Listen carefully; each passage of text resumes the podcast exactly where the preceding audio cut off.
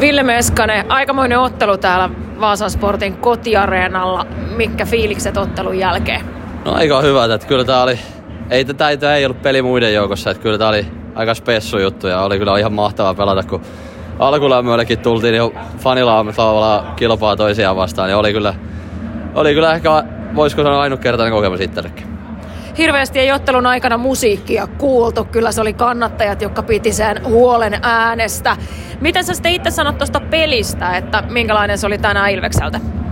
No kyllä, se oli tuttuun tapaan tuommoinen tasainen matsi, että molemmilla oli paikkoja, me oltiin, me oltiin tänään tehokkaampia ja tuosta vielä äänestä, niin että ei kuulu musiikkia, mutta kyllä tuo vaikeaa oli kuulla toisten pelaajan puhettakin, ihan vaikka vaihtoehtoisesti istu vierekkäin, että ihan huikea meininki oli kyllä.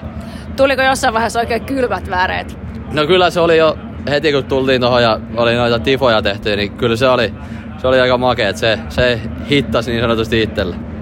Täydellinen ilta kaiken puoli, mutta jos pitäisi jotain parantaa, parantaa pelillisesti, mitä asioita löytäisit? No kyllähän me vähän, turhan vähän aikaa oltiin siellä hyökkäysalueella, että siihen, että pysyy, pysyy siellä paremmin kiekossa, että se, sen kanssa voisi olla parempi, että vähän ehkä turha ahneestikin lähdettiin hakemaan niitä ratkaisun paikkoja ja sitten pääsi sportti niistä kääntää ja tuomaan kiekkoa pois sieltä hyökkäysalueelta. Nyt mä oon sitten kohti seuraavaa peliviikkoa. Kiitos. Kiitos.